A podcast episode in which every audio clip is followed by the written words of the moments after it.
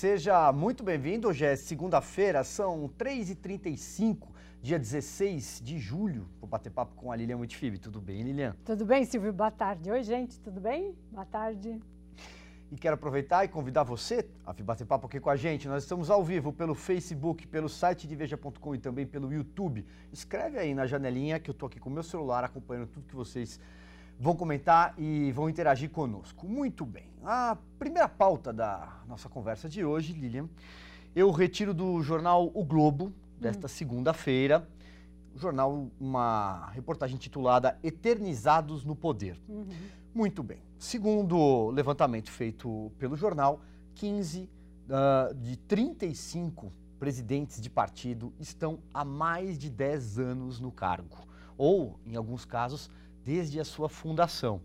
O jornal destaca ali alguns casos, por exemplo, Roberto Freire comanda o PPS há três décadas, uh, Carlos Lupe comanda o PDT há 15 anos, o Pena, lembra do Pena? Do PV há 20 anos, o Paulinho da Força é, comanda o Solidariedade há seis anos. Na verdade, o Paulinho, a gente sabe, criou Solidariedade para chamar de seu.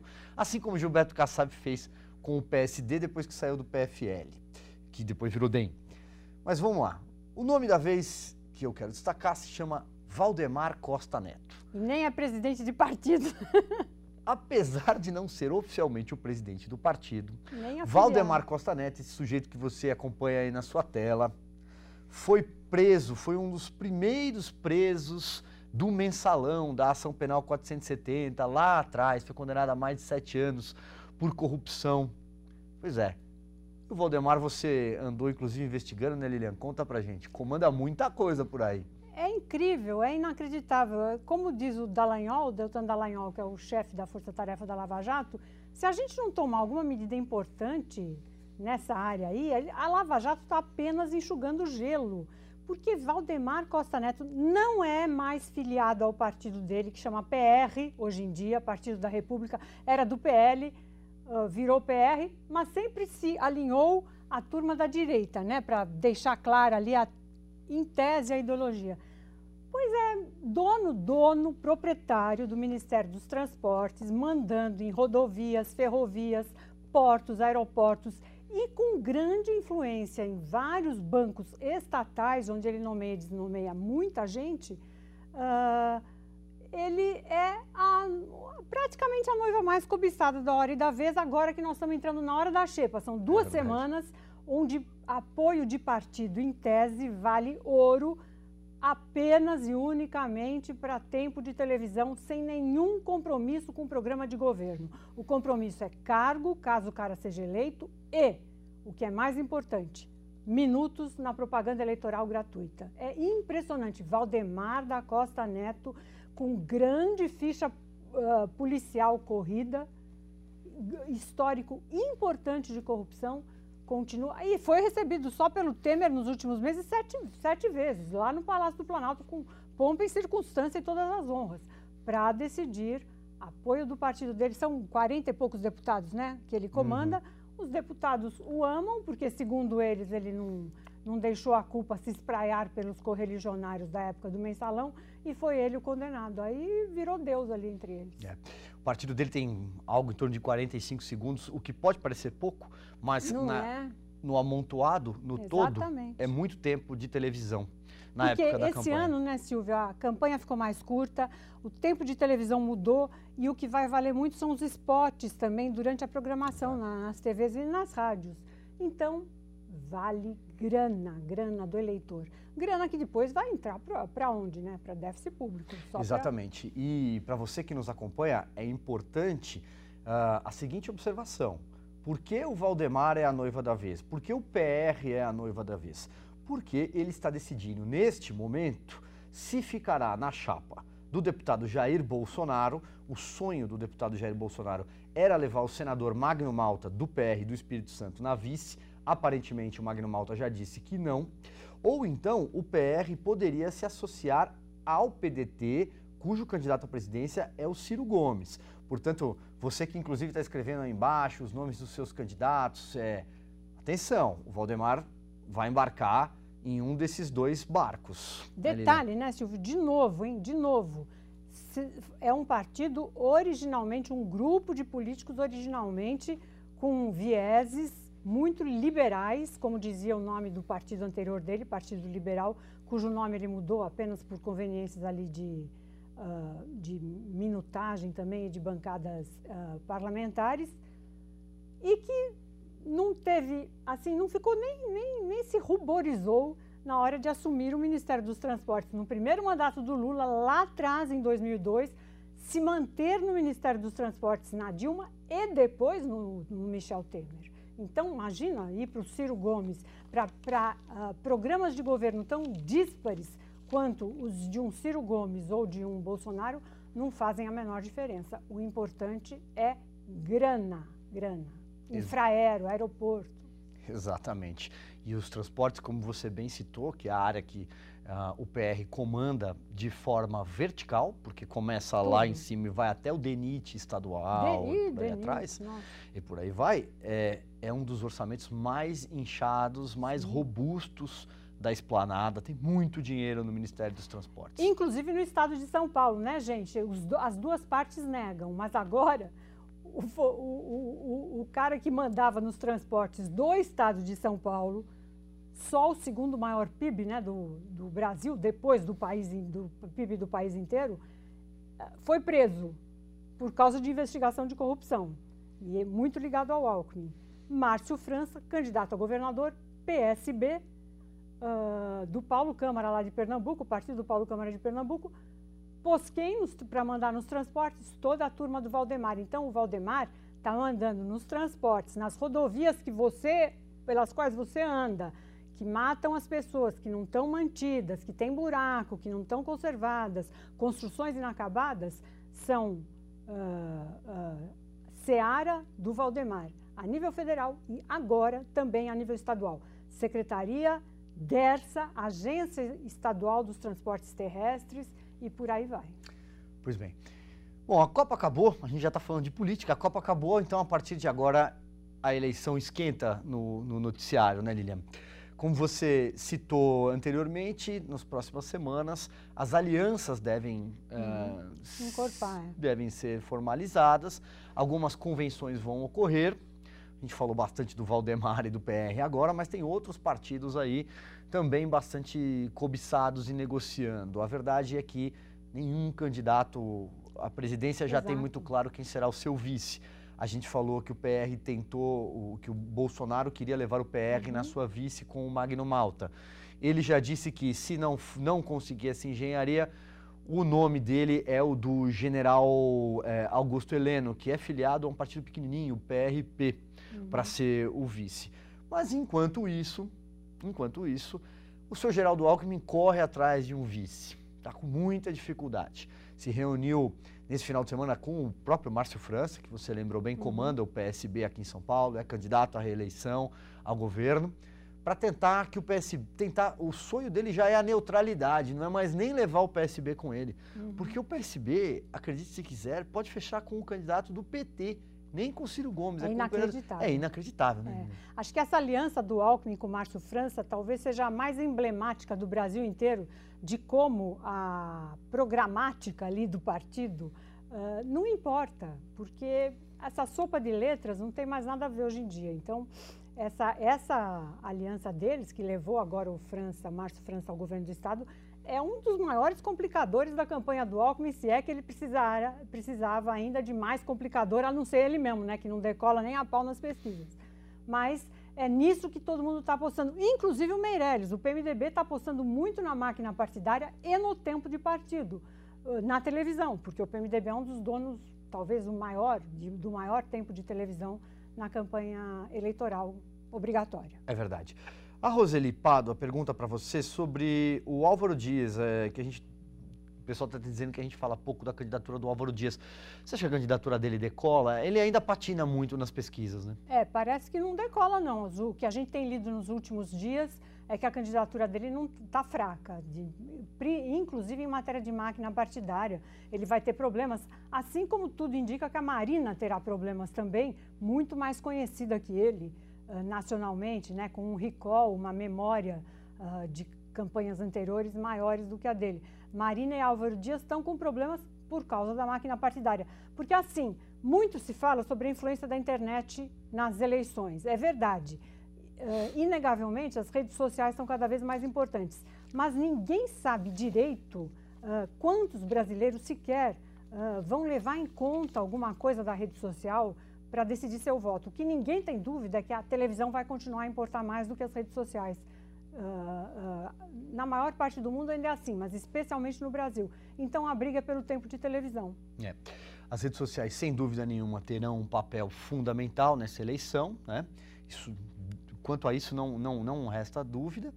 É, mas a gente tem que lembrar também, né, Lilian, que é, o horário de TV é um horário que aquilo invade a casa das pessoas ah, é, ainda do, ao longo uhum. do dia, em horários, em algumas grades-chave uhum. na televisão, aquele horário nobre ali uhum. no, da, da, da, noite, aquele horário na hora do almoço, né, onde as pessoas realmente estão assistindo. E é um momento em que os candidatos é, é, se apresentam, põem o rosto, ali é o momento onde o eleitor tem contato. A gente não precisa ir muito longe. É verdade que foi antes das redes sociais, mas o Enéas foi esse fenômeno, lembra? Exatamente. Sem tempo de televisão, praticamente. Pouquíssimos segundos. Foi, usou, soube usar bem. E a filha dele agora vai ser Aliás, candidata. eu li isso daí também. A filha do Enéas é candidata a, ao governo de, de Minas Gerais, é, pelo Partido lembro, da Mulher Brasileira. Lembro, é, alguma coisa assim. e vai usar o slogan do pai. É isso, é televisão. Ressuscitamos o, o Enéas. E ainda sobre, sobre a TV, é, tem um detalhe que é, que é interessante, né, Lilian, que é o seguinte: essa eleição é uma eleição na qual, muito provavelmente, a gente não vai ver nenhuma propaganda é, política de nenhum partido nos moldes das eleições anteriores. Também, o dinheiro, é, exatamente. Porque não tem mais aqueles muito. Milhões de, de, de, de reais para os marqueteiros, quando não de dólares, né? Que já, o Duda Mendonça lá atrás do mensalão já admitiu que tinha recebido é, fora do país. E agora o Duda Mendonça está complicado de novo na campanha do SCAF da última, né? Campanha do, da última eleição. Pois é, então acho que teremos uma mudança também no formato desses programas. Sim, sim. Não serão mais aquelas superproduções. A gente sabe que ainda é muito caro.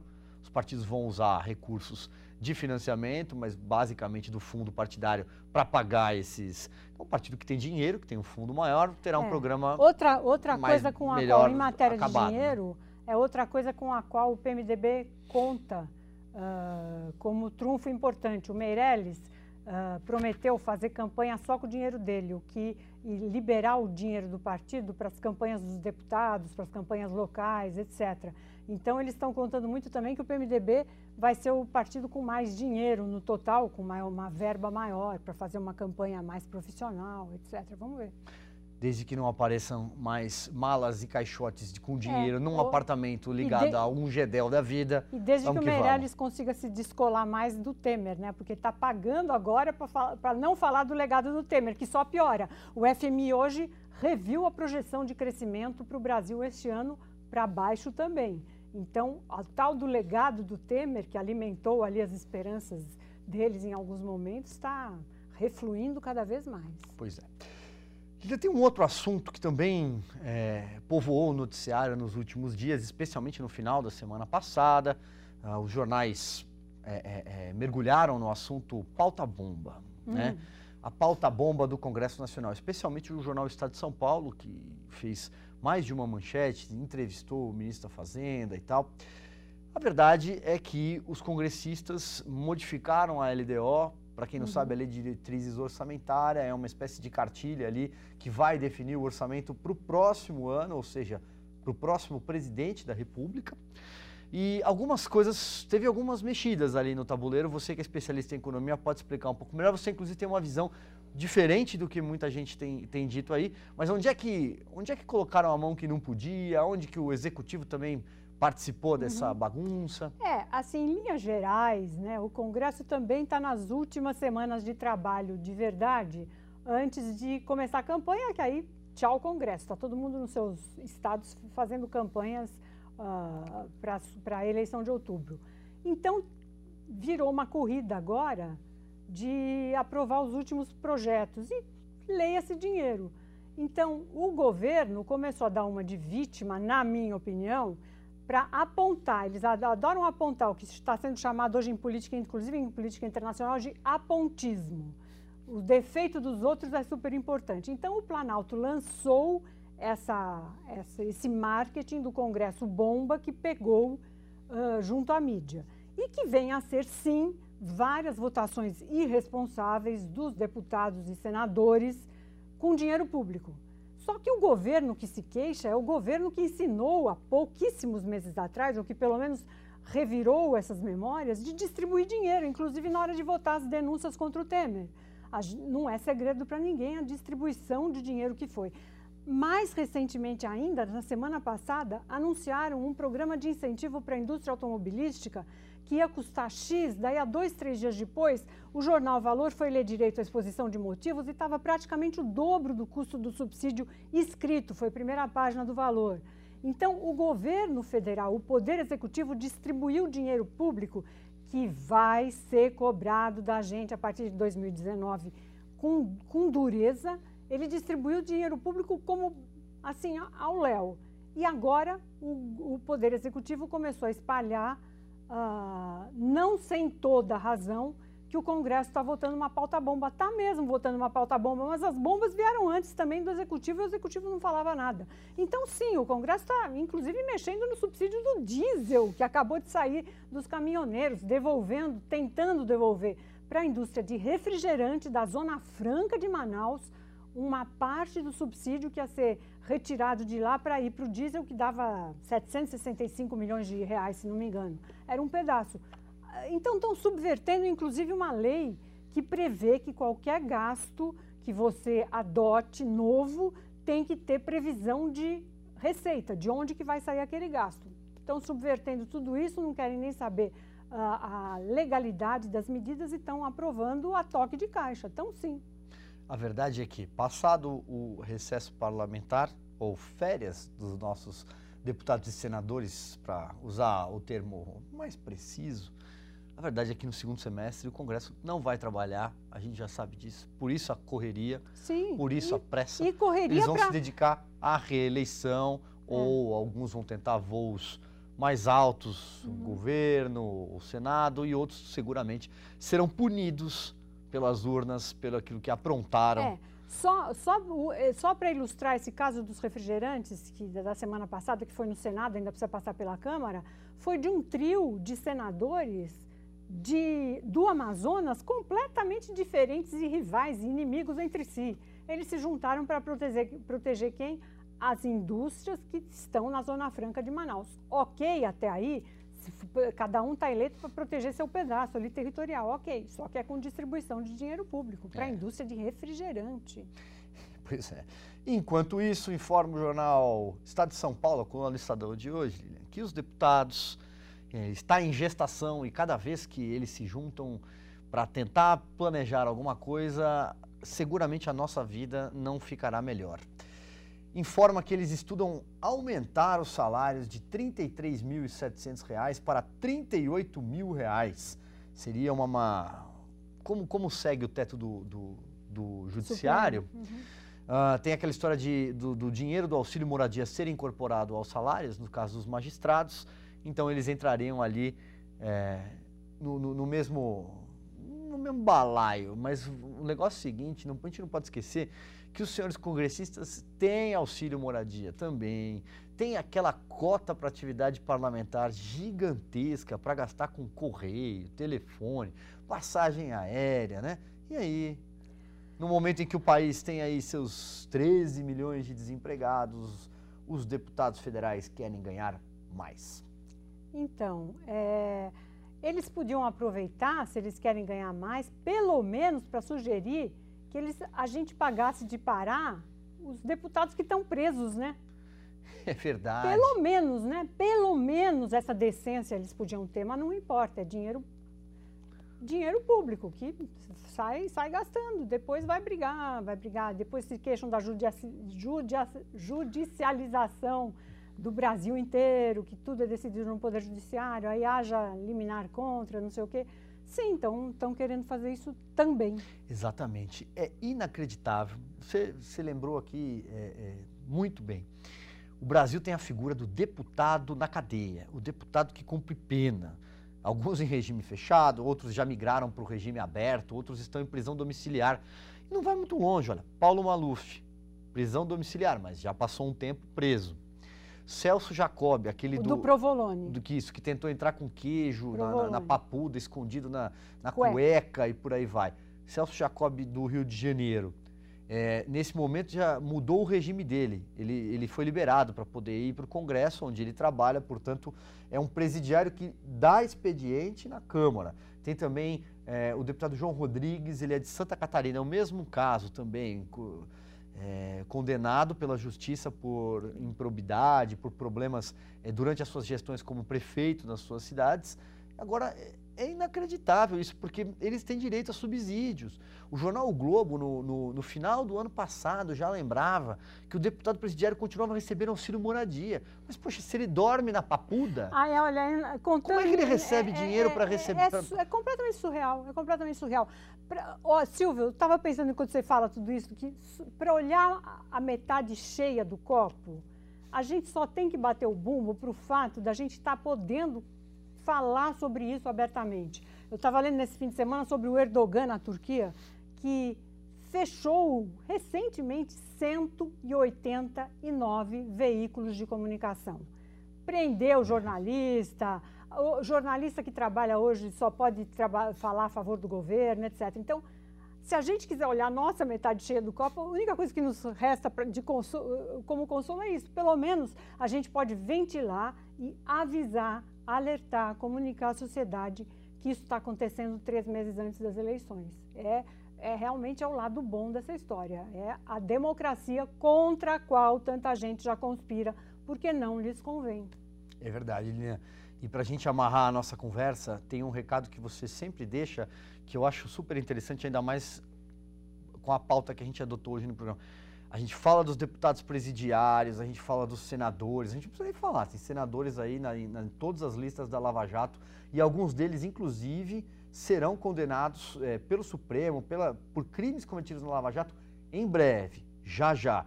Mas tem as assembleias legislativas. Uhum. Esse ano teremos eleições para as assembleias de todos os estados, para a Câmara Distrital lá no DF. É muito importante lembrar, porque muita gente nem lembra quem, quem votou para deputado estadual. E essa farra que a gente vê em Brasília também acontece nas assembleias, né, Lilian? Além da suplência, né, tem também uma farra ali, no- só no Senado agora, que é pequeno, tem assim, acho que mais de 20 suplentes respondendo, que também vão receber, inclusive aposentadoria parlamentar para o resto da vida, planos de saúde caríssimos para o resto da vida, meramente por ter- terem sido suplentes, sem, sem ter sido eleitos pela gente. Então, toda a vigilância realmente é muito pouca nesse momento para a gente refletir muito sobre isso. É verdade. Outra figura muito interessante para a gente prestar atenção na eleição é o senador sem voto. Porque isso é muito comum. O Senado tem aquele mandato de oito anos.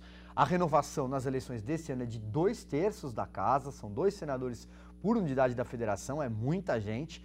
E aí o senador vai lá, ele assume, a campanha dele muitas vezes é financiada pelo suplente, que é um ilustre desconhecido E rico, mais rico. E depois o que, que ele vai fazer? Ele vai, ó, se mandar depois de E dois, três anos e o suplente vai herdar esse mandato. Então é muito importante procurar saber quem é o vice, o, o- o suplente, até porque são dois suplentes, é o E- primeiro e o segundo suplente E senador. depois cobrar dos titulares, né, a permanência no Senado, porque é uma, é uma. Assim como essa pauta bomba aí a que a gente se referiu agora há pouco, também está sendo chamada de farra fiscal no Congresso. É uma farra fiscal no Congresso com dinheiro público e também com os cargos, porque esses suplentes assumem sem nenhum compromisso com, em votar projetos do interesse dos seus eleitores. Eles não foram eleitos, eles estão lá, começam a proteger segmentos muito específicos de corporações que são com frequência contra o interesse público e o interesse do eleitor. É verdade. Até porque o que é muito comum é o senador virar ministro, né? muda o governo, o senador vira ministro. O outro senador concorre a governador depois de quatro anos. Mas o mandato fica. O mandato é longo, é um mandato de oito anos. E repito, dois terços do Senado será, eh, serão renovados agora, né, Lilian? É, Então- agora, em outubro. Muito bem. Lilian, quero te agradecer. Passou rapidinho hoje o nosso Passou horário. rápido mesmo, é. Pois é, é muito assunto.